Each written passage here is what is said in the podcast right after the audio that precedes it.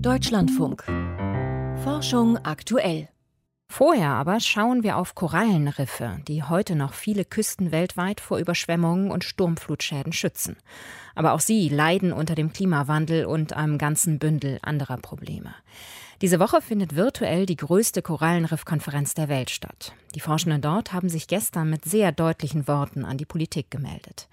Ihnen zufolge befinden wir uns mitten in einer weltweiten Korallenriffkrise und es bleiben nur noch wenige Jahre, um einen Kollaps zu verhindern. Ich habe den Vorsitzenden der Konferenz, Christian Wild von der Universität Bremen, gefragt, wie diese weltweite Korallenriffkrise aussieht.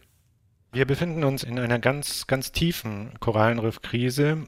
Der Zustand unserer globalen Korallenriffe ist also sehr schlecht. Wir können sagen, dass es fast keine ungestörten Riffe mehr gibt. Und 30 Prozent, also ungefähr ein Drittel unserer globalen Korallenriffe, ist inzwischen in einem Zustand, wo fraglich ist, ob es überhaupt noch mal zu einer Regeneration kommen kann. Weitere 40 Prozent sind stark gefährdet und nur das ungefähr letzte verbleibende Drittel ist noch in einem vergleichsweise guten Zustand. Also wirklich eine ganz schlimme Situation. Was sind denn die größten Gefahren für die Korallen? Das ist eben genau das Problem, dass Korallenriffe simultan von einer ganzen Reihe von Faktoren betroffen sind. Da wären globale Faktoren zu nennen, aber auch mehr lokale oder regionale Faktoren. Die globalen Faktoren überstrahlen sicherlich alles. Das ist der Klimawandel mit seinen beiden Hauptkonsequenzen im Weltozean, das ist die Meereserwärmung und die Meeresansäuerung. Das ist insbesondere kritisch für die Steinkorallen, die diese Riffe bauen, denn diese Steinkorallen leben in einem ganz eng umgrenzten Temperaturwohlfühlbereich von ungefähr 21 bis 28 Grad Celsius. Und sobald die Temperatur nur ein oder zwei Grad über diesen Wohlfühlbereich hinausgeht, kommt es zur berüchtigten Korallenbleiche. Und dann sind die Korallen ganz schwach und sterben leider auch oft ab. Dazu kommt, dass diese Steinkorallen Kalk fällen und die Ansäuerung der Weltmeere, die man jetzt schon messen kann, die führt natürlich dazu, dass diese Kalkbildungsraten reduziert werden. Und wenn das so weitergeht, erwarten Modellierer sogar, dass es zu einer Auflösung der Kalkskelette der Korallen kommen kann. Und damit nicht genug. Es gibt noch diese lokalen, regionalen Stressfaktoren wie Überfischung, Überdüngung, die sich auch und simultan negativ auswirken auf Steinkorallen und das Funktionieren der Riffe. Welche Folgen hätte das denn für den Rest der Umwelt, wenn jetzt wirklich alle oder zumindest der große Teil der Korallenriffe verschwinden würde? Wenn unsere Korallenriffe verschwinden oder nicht mehr so sind, wie wir sie kennen, also dominiert von Steinkorallen, diese, diese hohe Dreidimensionalität, die ganz typisch ist, dann verlieren wir sehr viel. Also Korallenriffe sind, sind wahrscheinlich die wertvollsten Ökosysteme unseres Planeten denn sie haben eine ganze Reihe von wichtigen sogenannten Ökosystem-Serviceleistungen, da wäre zu nennen der Küstenschutz durch die Kalkstrukturen, die oft küstenparallel aufgebaut worden sind durch die Steinkorallen und die nehmen 90 bis 95 Prozent der Wellenenergie weg.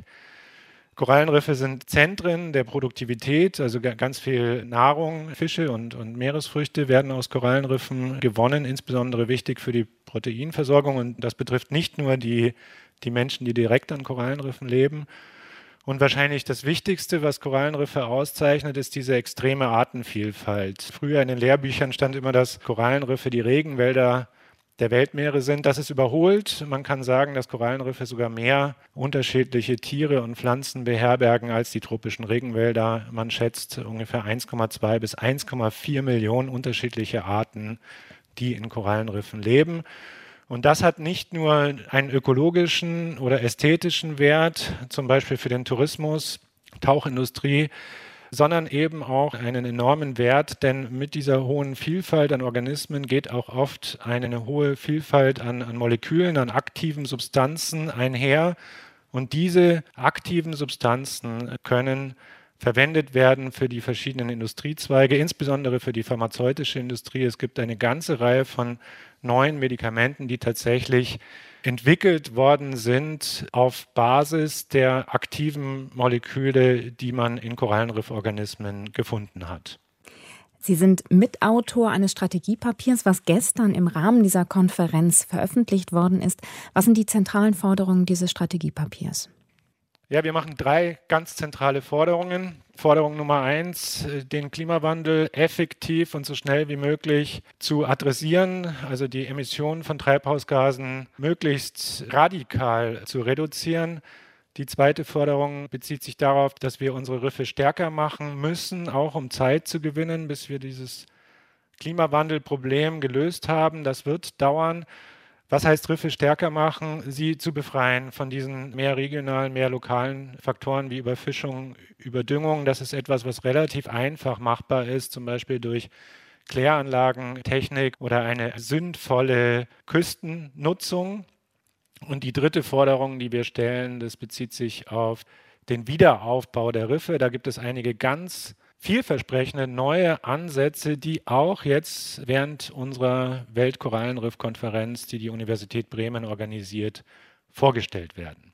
Was sind das für Ansätze?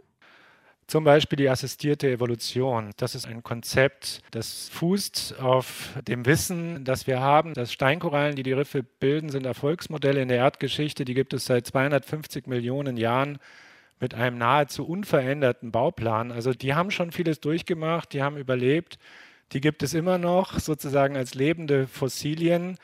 Das Problem ist, dass die Umweltveränderungen im Moment so schnell passieren und deswegen kann die Evolution, also die Anpassung der Steinkorallen an diese sehr schnellen Umweltveränderungen nicht mithalten. Und dann versucht man eben, diese Evolution zu assistieren, indem man besondere Korallen identifiziert, die Gene aufweisen, die zum Beispiel verantwortlich sind für eine Hitzetoleranz oder eine Toleranz gegenüber der Meeresansäuerung. Und diese besonderen Korallen, diese sogenannten Superkorallen, die versucht man dann in der Zucht, in der Korallenzucht zu verwenden und dann auch in der Restauration, also im, im Wiederaufbau der Riffe zu nutzen. Wie viel Zeit bleibt denn noch, um die Korallen zu retten?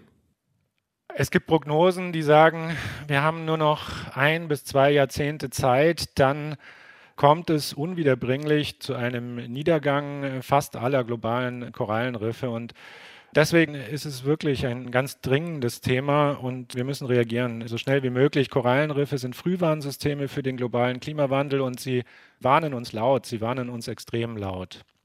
Christian Wild ist Professor für Marineökologie an der Universität Bremen.